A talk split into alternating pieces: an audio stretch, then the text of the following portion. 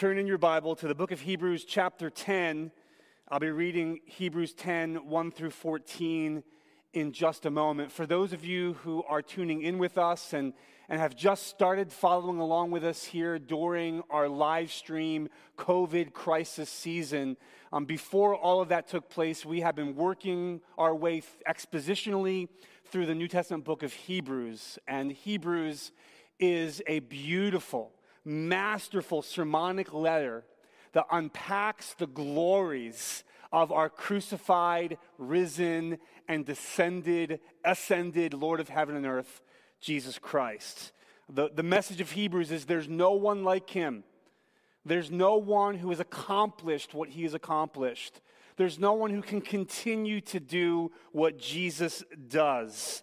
According to the message of the book of Hebrews, Jesus and Jesus Christ alone is worthy of all your trust and all your devotion. And to prove his point, the author has taken great length to demonstrate how Jesus is better than everything that was respected, loved, and cherished under the old covenant. Jesus is a better messenger than the angels. Jesus is a better prophet and leader than Moses. Jesus is a better rest than the promised land. Jesus is a better high priest than Aaron. Jesus is the mediator of a better covenant on the basis of a better sacrifice, which brings better benefits and blessings to all who trust in him. Here's the point of Hebrews Jesus is better and he is worthy of all your trust and devotion. That's the main point of Hebrews, and that's what we had been exploring up until we took a break at the beginning of the COVID crisis. And we wanted to wait until after Holy Week to jump back in. So, with all of that as a preface, would you take your Bible now and join me in reading Hebrews chapter 10, verses 1 through 14? Let us hear the Word of God. For since the law has but a shadow of the good things to come, instead of the true form of these realities, it can never, by the same sacrifices that are continually offered every year, make perfect those who draw near. Otherwise, would they have not ceased to be offered, since the worshippers, having once been cleansed, would no longer have any consciousness of sins? But in these sacrifices, there is a reminder of sins every year. For it is impossible for the blood of bulls and goats to take away sins. Consequently, when Christ came into the world, he said, Sacrifices and offerings you have not desired, but a body have you prepared for me. In burnt offerings and sin offerings you have taken no pleasure. Then I said, Behold, I have come to do your will, O God, as it is written of me in the scroll of the book.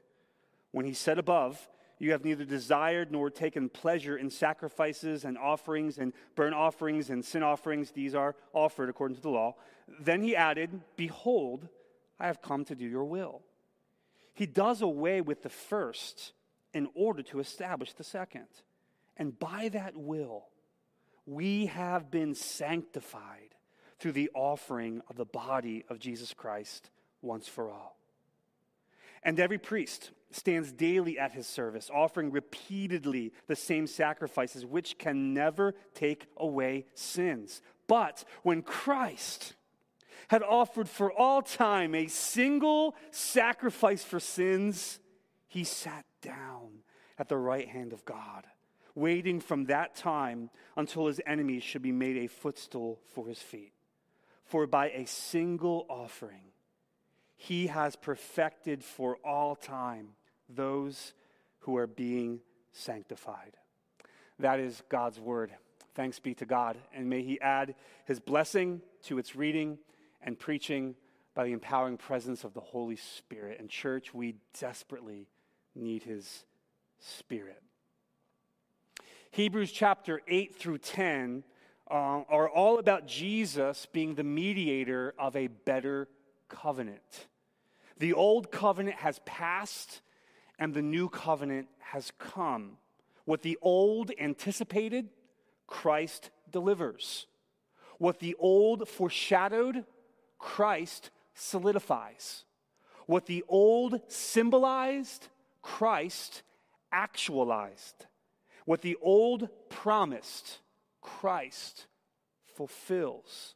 The author's main argument in this three chapter section is that through the once for all sacrifice of Christ, our great high priest, the benefits and blessings of the new covenant have been secured for all who trust in him. That's the theme of these three chapters.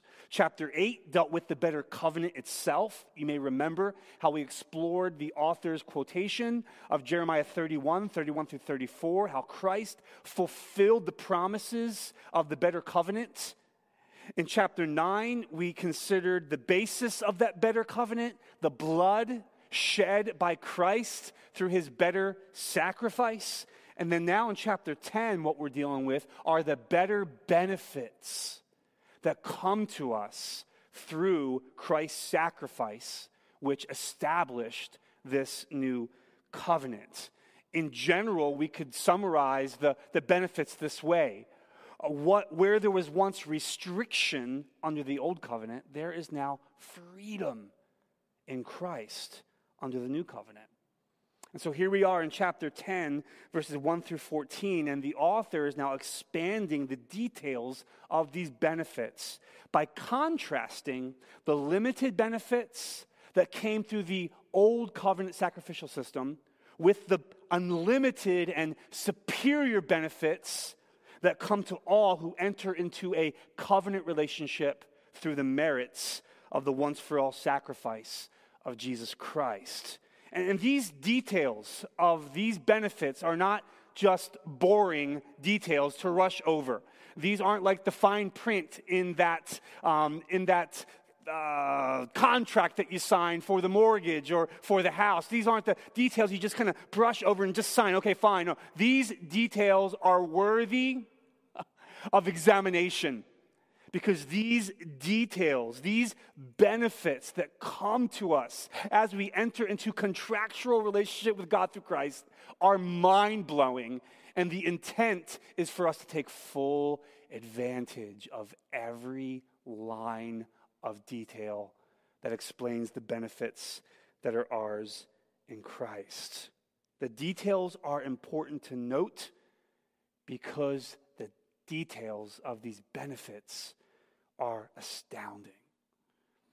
And the point of the contrast is so that those of us who hope in Christ would not only be more deeply amazed by these benefits, but that we would also take advantage of these benefits. And that's the big idea we want to consider from these 14 verses this morning. And it's this take hold of the benefits that are yours in Christ. Take hold of the benefits that are yours in Christ. These benefits are yours for the taking. They are yours to experience by grace through Christ now and forever. And the most foolish thing you would want to do is to have access to all these benefits that cost Christ so dearly and not take advantage of them. That would be foolish. And so, the pastoral burden of the writer, and my pastoral burden for you this morning, is that you would see these benefits, be amazed by these benefits, and take hold of these benefits that come to us freely by grace through faith in Jesus Christ. Uh, for some of us, though, let's be honest, as we look through this, we're going to see that we treat these benefits like the gym membership we already have that's fully paid for. we have it. And despite the COVID crisis, even before we weren't allowed to go, we weren't going, okay? The majority of you who own a gym membership don't regularly take advantage of the benefits of that gym membership. Very similarly, we have this amazing list of benefits that have been secured for us by Christ. And I believe, with great humility and honesty, we need to admit that we don't take advantage of them like we should. These benefits are meant to be an active blessing in your life as a Christian.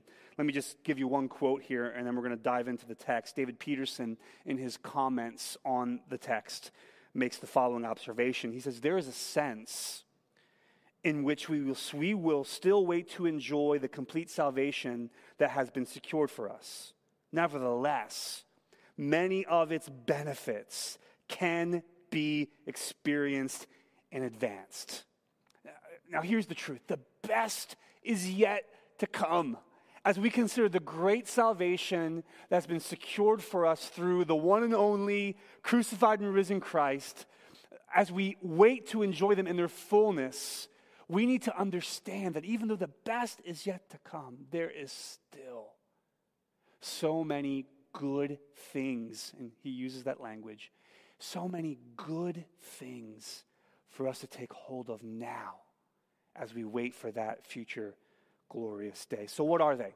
What are the benefits we are to take hold of? Well, the benefits that come to us freely through the once for all sacrifice of Christ are presented as better than the benefits of the repeated sacrifices of the old covenant. So I think we'll explore what these benefits are as we consider the contrast. So let's consider the contrast. First, the limited benefits of the old, verses 1 through 4 and 11. In verses 1 through 4, the author summarizes what the old covenant sacrifices could and could not do in summary, they were quite, it was, they were quite limited in the benefits that they could bring. First, look at what they could not do. Notice in verse 1 the reference to sacrifices that were continually offered every year. This is a reference to the annual sacrifice offered by the high priest on the Day of Atonement, what modern day Jewish followers call Yom Kippur. This was the most holy day on Israel's liturgical calendar. It was the day when all of Israel gathered around the temple as the high priest entered into the Holy of Holies with the blood of the sacrifice that was offered for the sins of all the people. The people knew on that day what they should have known all year long. The people knew their sin had made a breach between them and God. The people knew that they deserved God's judgment for those sins. And the people knew that their only hope as sinners was for God, in His mercy, to accept the death of another in their place as a substitute. Only this would appease His wrath. This was a moment of sobering worship as they declared their trust in the mercy of God. But those annual sacrifices, along with the repeated daily sacrifices that were offered in the morning and at night by the priesthood, referenced in verse 11, these sacrifices were limited in how they benefited these worshipers. According to the text, those sacrifices could never do two things. They could never perfect those who drew near. That's verse 1 and they could never take away sins. That's verse 4 and verse 11. So, together, what we're being told in this text is that those Old Testament sacrifices were limited because these sacrifices were never capable of satisfying the most pressing need of those who gathered at the temple. They needed to be perfected which means to be made whole and complete and consecrated before God. And they needed to be cleansed. That is, they needed their sins to be forgiven, purged, washed away. And so the only way to be whole and acceptable in the presence of God's holiness was for their guilt and their sin to be eradicated. But these sacrifices, we're told, could never do that. These sacrifices could not remove the guilt from their consciences. These sacrifices could not lift the shame from their soul. These sacrifices could not forgive the debt they owed to God because of their rebellion. And so his argument in verse 2 is that if they could, they wouldn't have needed to be offered again and again and again. If they could do that, they would have been offered once for all. but instead they had to be repeated over and over and over again. So if they are limited and that they cannot perfect worshipers, if they're limited and that they cannot cleanse from sin, then what was their benefit? What were they for? Notice verse 3. But in these sacrifices, there is a reminder of sins every year. These sacrifices were beneficial in a limited capacity because of what they reminded God's people of. These sacrifices were beneficial in that they reminded God's people that they were sinners in need of God's mercy. Mercy that would keep them from facing the judgment they deserved for their sin. Mercy that would maintain the life giving relationship that they desperately needed and were made for by their Creator. So the whole sacrificial system under the Old Covenant was a reminder. A reminder that although God created man to have intimate relationship with God, that their sin had created a barrier on account of human sin, humanity forfeited the great privilege of being able to draw near into the presence of a holy God. So these sacrifices under the Old Covenant were a benefit because they were a reminder of what was lost and what needed to be restored. So, in summary, here's the benefit every sacrifice was a reminder that sin is a hindrance to fellowship with God that sin merits God's righteous judgment, and that their only hope is the mercy of God who accepts a substitute in their place through sacrifice. So let's think about this before we go any further. What was their, what was their benefit in participating in these sacrifices is our benefit in reading about these sacrifices. Do not avoid the bloody sections of the Old Testament. Although they are not PETA approved, they are God approved, and they are for our good. They benefit us to a degree. Do not avoid the book of Leviticus. Do not avoid the, the details of the sacrificial system and all the different sacrifices that were offered. Don't, don't avoid the, the readings in the Old Covenant, especially in the books of Moses that detail the, the tabernacle and the temple and the worship system. Why? Because as you read them, you will be reminded. You'll be reminded that every sacrifice is a reminder that your sin is a hindrance to fellowship with God, that your sin deserves the just wrath of God, and that your only hope as a sinner is for God to show you mercy through accepting the substitute of another in your place through sacrifice. That's beneficial to a degree. The other benefit is mentioned in verse 1 these sacrifices that were offered under the old covenant, according to the law, we're told were a shadow of the good things to come. Now, if you've been studying with us through the book of Hebrews, when you hear those words, good things, you may remember that the good things in Scripture, or the good things in Hebrews, is shorthand for the benefits and blessings of the new covenant that come to us in Christ. The good things to come are all the, all the benefits that are packed into the new covenant blessing that the Messiah, that Christ would bring for his people. For example, back in chapter 9, verse 11, we read, Christ appeared as a high priest of the good things that have come. So, in summary, the, the limited benefit of the sacrifices under the old covenant was that they reminded people of how much they needed the Christ how much they needed the Messiah to come and bring the good things promised in the new covenant through his sin forgiving sacrifice in their place. So, the ultimate benefit, the author is telling us, of the entire Old Covenant sacrificial system, not just the Day of Atonement, but all of the sacrifices, think of verse 11, was that they all pointed to the day when there would be a sacrifice that would have the capacity to perfect those who drew near and to wash away all sin. So now, the author contrasts the limited benefits of those repeated sacrifices under the old covenant with the once for all sacrifice of Christ. And so let's notice now, second, the unlimited and superior benefits of the new. Verse 5 is the hinge, is the transition. Consequently, when Christ came into the world, there's the setup of the contrast. What he does from here is show how the good things to come have come with the coming of Christ. With the coming of Jesus, the good things that everything in the old covenant pointed to and prepared us for have now arrived through the coming of Christ.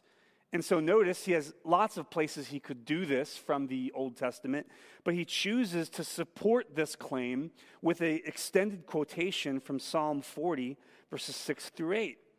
And so here we have bracketed off, if your, if your English translation is, is set up like mine, you have bracketed off verses 5, 6, and 7. This is a direct quotation from Psalm 46 through 8. And here in this quotation, he's doing two things. He's not only showing how Christ was giving a body to come and offer himself to be that ultimate sacrifice, he also shows us through this quotation the ultimate heart of God behind the whole sacrificial system. See, God wasn't just into dead animals. There was something behind the sacrificial system that reflected the heart of God for man and his desire to be reunited, reconciled with his people. So let's look at it. Sacrifice and offerings you have not desired, but a body you have prepared for me. In burnt offerings and sin offerings you have taken no pleasure. Then I said, Behold, I have come to do your will, O God, as it is written of me in the scroll of the book. Just tuck this away as a side. Hebrews, the author of Hebrews is saying that Christ said this. The author of Hebrews is attributing words from the old covenant to be the words of Jesus Christ. That is gold, okay? This is Jesus speaking. These words are meant to be heard as the very words of the crucified, risen, and ascended Christ. So, what's Christ saying to us by saying these words? God's desire and God's pleasure was for the hearts of worshipers to be loyal to the will of God. That's what's behind the sacrificial system. God's desire, God's true pleasure is not in dead animals. Those are the sacrifices. God's heart, God's desire, God's pleasure is in the worshiper coming to God for mercy and longing to be reconciled. God's heart is for the worshiper to come and say, I have sinned, forgive me, have mercy. You are who I belong to. Your presence is my longing. Your will is my desire. Where you are, I want to be. That's what God was longing for from the heart of the worshipers who bring sacrifice. So God's desire is for his heart and human hearts to be reunited in fellowship, purpose, mission, and love. The sacrifices were simply a means to that end. This is why you find so many scathing rebukes by the prophets in the Old Testament about how God was not pleased with all their empty ritualistic sacrifices as if God were primarily looking for people to go through the motions of killing animals. No, he was after their hearts. He wanted their will to be in sync with his will. And that's where Jesus comes and shows us not only the, mo- the model heart of a true worshiper, he says, I, I've come to do your will, O Lord. You've given me this body You've given me this body, and here's what I want to do with this body. I delight to do your will, oh God. Oh, yes, he's going to offer a sacrifice, the ultimate sacrifice, the once for all sacrifice that bring us the benefits that we are going to go nuts over in just a few moments, I hope. It's my prayer. But Jesus said, Here's why I'm sacrificing. Here's what pleases God. Here's what God desires.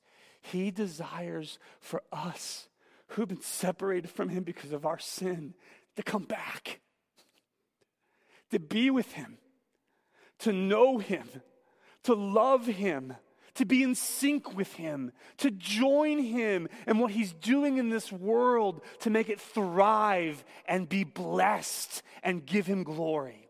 That's the heart of God.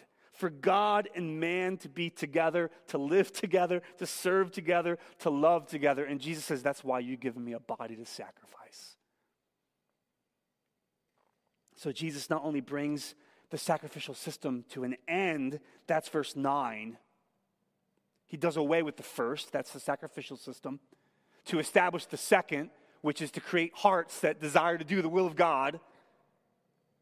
He brings God and man back together. And here's how it's described. And that's the benefit.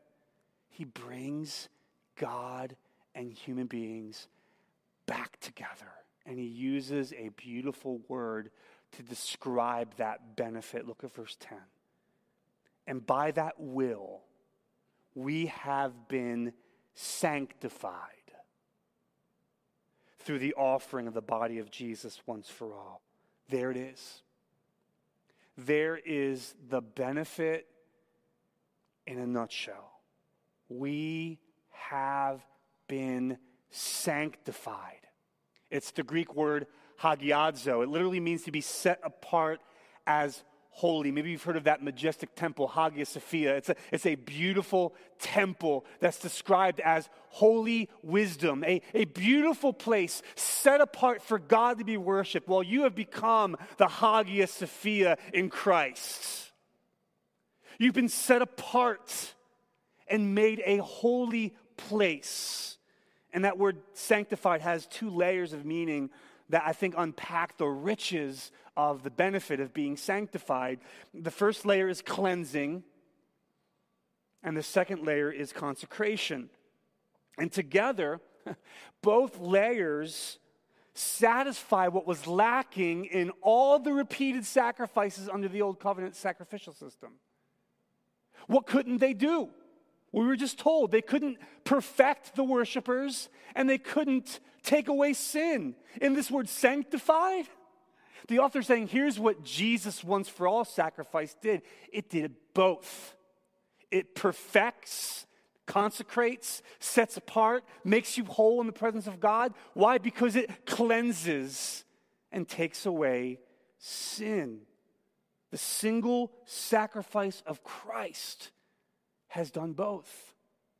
That's what the word sanctified means in this context. Through Christ, you are cleansed and you are consecrated. These are the benefits that you are being called to take hold of and enjoy. So let's take a few moments to, to explore what, what it means in a limited amount of time. What does it mean that we are cleansed and we are sanctified? How are these truly benefits? And, and, and how do we normally neglect to take hold of them? Let's consider this for a few moments. First, the benefit of cleansing. Remember in verse 4 that the blood of bulls and goats could not take away sin. Well, this is not the case with the better sacrifice of Jesus. His blood cleanses you from all your sin past, present, and future. His sacrifice completely removes all your guilt and covers all your shame. He purifies and forgives you completely. So think about this in the context of the wording the author of Hebrews has chosen to use in this, set, in this section. A body was prepared for Christ to come and do the will of God. And so the second person of the Trinity took on a human body and came to this earth to do what was necessary to cleanse you from all your sin. That's what Jesus did. He obeyed in your place in that body to be your righteousness before God. And he died in that body to be your mercy and forgiveness. He paid the debt you owed to God in full. Finally, it's finished. That's why in verse 12, he's sitting down. What was necessary to bring you full and complete cleansing from all your sin and guilt and shame has been accomplished in full by the better sacrifice of Christ. What's that mean? In God's eyes, you are no longer seen as a sinner, you are seen as a saint. That's what the word saint means a holy one, one who has been set apart and cleansed by God. You see, remember, all those sacrifices were offered to cause worshipers to remember the sins that deserve God's judgment. We're told that explicitly in this text. These offerings were given, sacrificed annually to be a reminder of sin. What about the full and final, once for all sacrifice of Jesus? What is that sacrifice to remind you of? Not of your sins, but of your cleansing. Your sins, we're told at the end of this chapter, God will remember no more. Whereas under the old covenant, those sacrifices were to remind you of your sin. Here, under the new covenant, the once for all sacrifice of Christ is to remind you that God no longer thinks about you according to those sins. God no longer relates to you as a sinner who fails constantly trying to be a saint. We are told through this word, sanctified, that God views you as a saint who struggles with sin that has all been forgiven at the cross. That is astounding. When God looks at you, to be sanctified means that when God looks at you, he no longer sees you in, his, in your sin, he sees you in his son. When he looks at you, he doesn't remember all the ways you failed him. He looks at you and remembers how his son has fully pleased him. When he looks at you, he doesn't push away from you because you're unclean. He draws near to you because you've been fully cleansed. So, this benefit is such a radical reversal of the condition of our soul. It actually changes your identity. You are a saint. That's what you call someone who's been sanctified. And, and my former religious tradition, I, I thought that sainthood was reserved for like the, the, the really, really, really, really, really, really great people like Mother Teresa. She achieved sainthood by her extraordinary love and compassion in her religious tradition. Well, what the gospel tells us, what the scripture tells us, is that everyone who hopes in the better sacrifice of Christ, everyone who comes and enters into relationship with God, into the new covenant through the blood of Jesus, every single one who hopes in Christ is indeed a saint. If you are in Christ, you are a saint. You're sanctified. This is how God sees you and relates to you. My question is Is this how you see you and relate to God? In Christ, God doesn't see you as a sinner trying your best to be a saint but failing. In Christ, God sees you as a saint who still struggles with the sins that have already been forgiven at the cross. There's a difference. You are cleansed. You are a saint because in Christ you have this amazing benefit. You have been sanctified. Past tense, complete action. That's how God relates to you. And this is how you ought to relate to God. What a benefit. So, how do we fail to take hold of this benefit? You may remember I mentioned earlier that as we look at these benefits, we may, be, we may come to the realization, you know what, I, I really don't take hold of that benefit like I should. Well, when I'm not taking hold of this benefit of being fully cleansed as a saint, how do I do that? I think we do it in at least three ways, and this I can't go into detail on this at this point, but let me just mention the three ways I think we typically fail to take hold of this benefit. They all start with W wallowing, washing, and withdrawing. The first would be wallowing in guilt. We've failed him, we've sinned again. Yes, we have, and yes, we will. So rather than allowing our failures to bring us to the presence of God in gratitude that those sins are forgiven and we're cleansed of them already in Christ, we tend to go down this path of wallowing and, and groveling and trying to self atone and make up for our sin. That's one way we fail to take hold of the benefit of the full cleansing that's ours in Christ. It doesn't mean we shouldn't be convicted. It doesn't mean we shouldn't feel bad when we fail. But how long we feel bad when we fail is a indication of how much we understand what has been achieved by Christ. Let there be sadness. Let there be godly sorrow. But may that quickly move to celebration that the blood of Jesus Christ, God's Son, cleanses me from all sin. And that leads to the next way we, we tend to not take hold of this benefit of cleansing, and that is trying to wash ourselves. We, we have a habit when we feel dirty spiritually, we try to wash ourselves and make ourselves clean. Um, there's another way to describe this it's self atonement.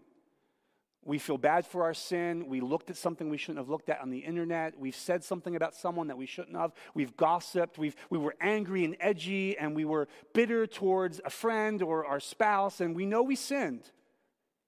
Again, rather than simply coming to Christ and saying, Thank you for cleansing me, and going with a renewed commitment to obedience and being reconciled to the ones we've sinned against, what we try to do is make up for our sin. Let's read my Bible a little more. Let me just pray a little more. Let me do a good deed here, a good deed there. Those are actually good things to do, but not motivated by a desire to make myself better before God. So we try to wash up. Another thing that we do when we don't take hold of this benefit of cleansing is withdrawing when we feel guilty about our sin, when we don't recognize that we're fully washed through the cleansing sacrifice of Christ, we tend to withdraw from God. We know God is holy. We know our sin is morally filthy. Therefore, we, we don't approach him. We, we actually back away from him. We, we don't draw near to him in fellowship, and we, we stay away from those who are in fellowship with him. We, we tend to take this out on the church as well and our godly friends who are just as struggling as we are so we withdraw. Again, forgetting that because we're fully cleansed, sanctified, we can come to God. We've not lost our standing with God. We've not broken off the relationship with God because Christ ever lives above to make intercession for us. So here's the big deal you've been cleansed. Take hold of this benefit. When you fail, bring your failures to God and acknowledge quickly, quickly, the cleansing that is yours by grace through faith in Christ and move on in gratitude that nothing can ever separate you from the love of God. So that's the benefit of cleansing. What a benefit! What a benefit. The second benefit is the benefit of consecration. That's the second layer of what this word sanctified means in this context. The word sanctified means to be set apart. Again, you may recall, we've, we've talked about this a lot throughout the study in Hebrews, that under the Old Covenant, it was exclusively the Levitical priesthood that was set apart from all the other tribes and consecrated for worship and service in the kingdom of God. Only they could serve God in the temple, only they could draw near to the holy place, and only the high priest could draw near into the most holy place, and that only being once a, a year. That was then. Now, under the new covenant in Christ, those who trust in him are a kingdom of priests, meaning we all have the benefit of drawing near into the presence of God. We all have the privilege of being set apart in service for the kingdom of God. What was an exclusive benefit to the tribe of Levi is a full benefit for all who hope in Christ. We can all come into God's presence. We can all fellowship in the presence of God. We can all worship in the presence of God. We can all present ourselves as living sacrifices to serve the living God. We have been set apart, consecrated for fellowship, worship, and mission. And what does this result in? Another benefit of being set apart as we spend time fellowshipping with God, as we spend time worshiping in the presence of God, as we spend time joining God in his mission in the world, what happens as we spend all this time in the presence of God? We are transformed, we are renewed, we become more like the one we have been set apart to be with. This is exactly what the apostle Paul is getting at in 2 Corinthians 3:18 when he says not just Moses but we all, with unveiled face, beholding in a mirror the glory of the Lord, are being changed into the very same image from one degree of glory to the next. For this happens by the Lord who is the Spirit.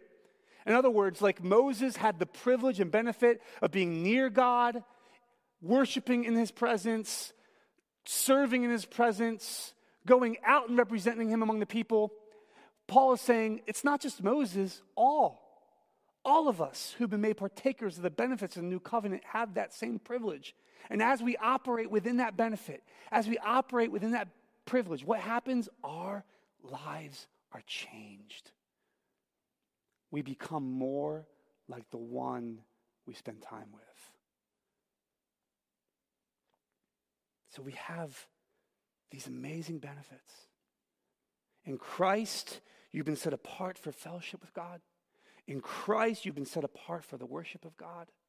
In Christ, you've been set apart for joining God in mission, the mission of God.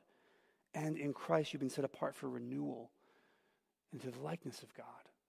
All of this is what it means to be sanctified. We have been sanctified, cleansed, and consecrated through Christ. You've been set apart for fellowship, worship, service, and renewal in the presence of God. So, are you maximizing the enjoyment of these benefits? So, how do we take hold? How do we fail to take hold of this benefit in particular? Consecration, being set apart. Well, if we've been set apart to draw near to the presence of God, failing to take advantage of this benefit would be to not draw near to the presence of God. It would be not drawing near it would be not coming to Him for fellowship. And the way that practically works itself out is that we, we don't read our Bible, we don't pray, we don't worship in, in, in private. Uh, so we, we forfeit this benefit when we fail to draw near privately in personal devotion.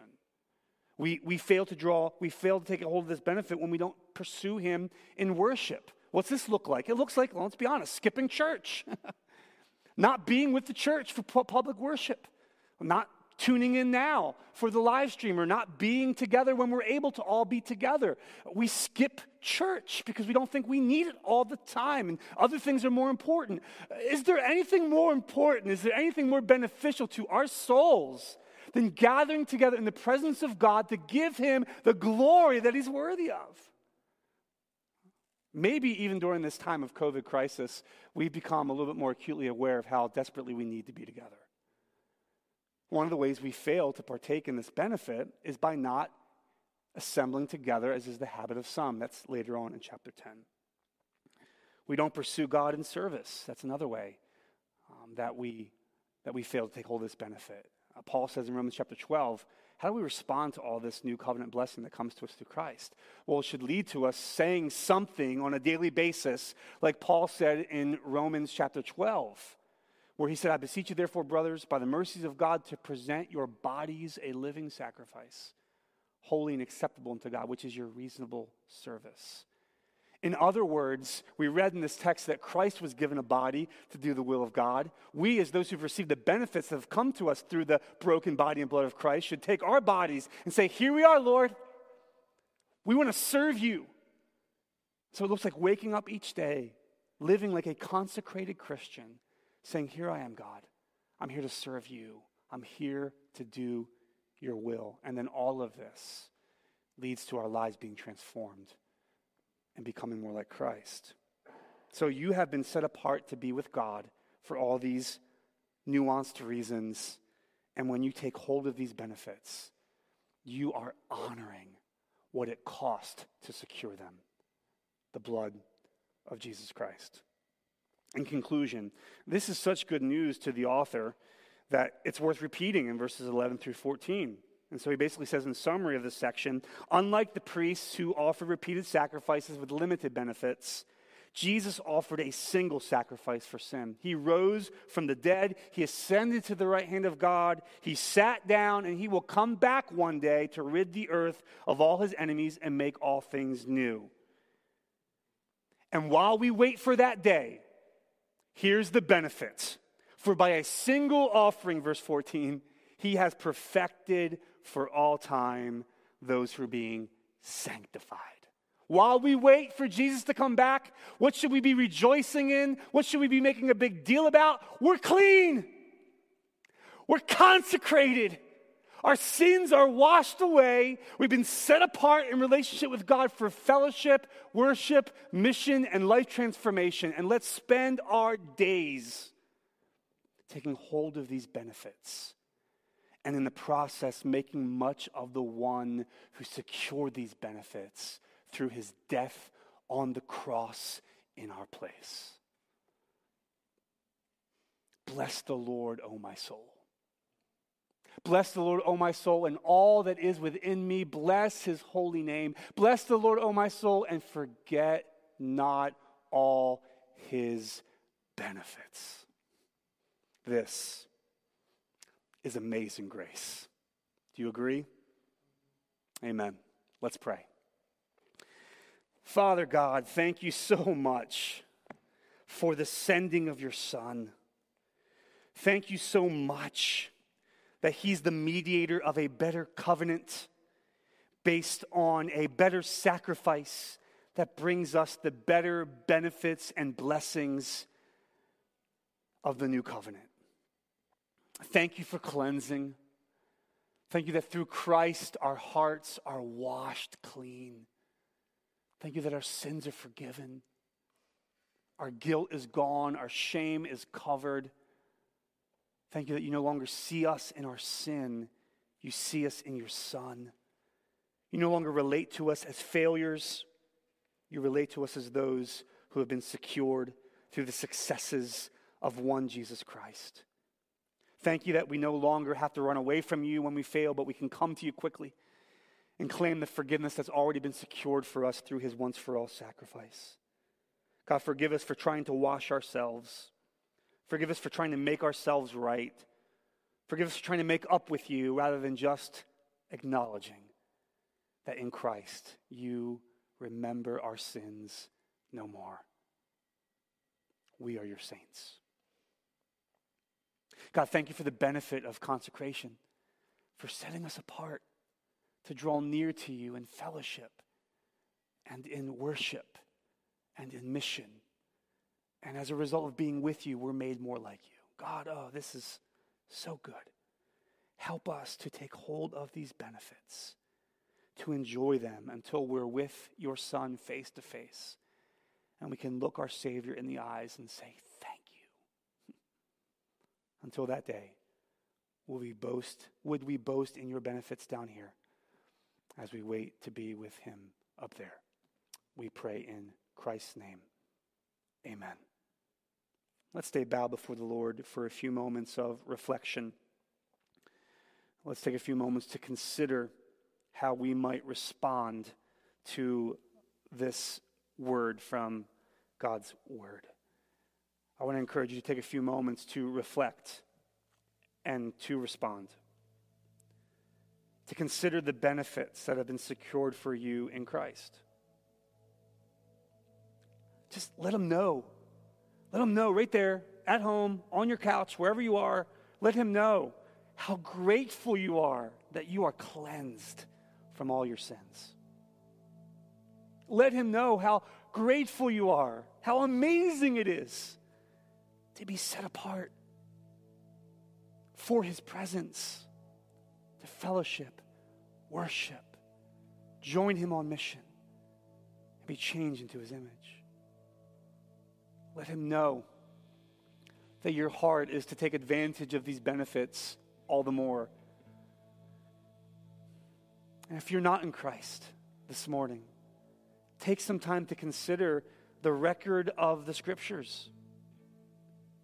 How the Bible is one book that fits together how all the Old Testament sacrifices that, that may have been confusing to you and maybe even a little gross to you up until this moment, are now being seen as the prelude to Christ.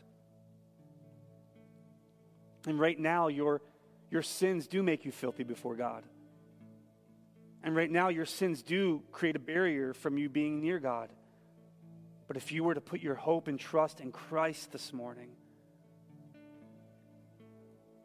if you were to put your hope and trust in his sacrifice on the cross, then by grace through faith in him, you will instantly be cleansed and consecrated for his presence now and forever. Would you put your hope in Christ?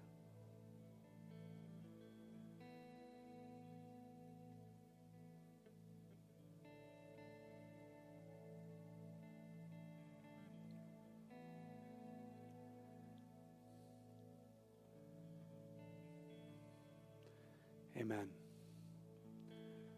With all that in view, with the accent of this text on your heart, on your mind now, there's really no better way to end this virtual worship gathering than to celebrate the benefits that come to us by grace through faith in Jesus Christ. So let's celebrate. This is amazing grace. Amen. Amen. Let's rejoice together.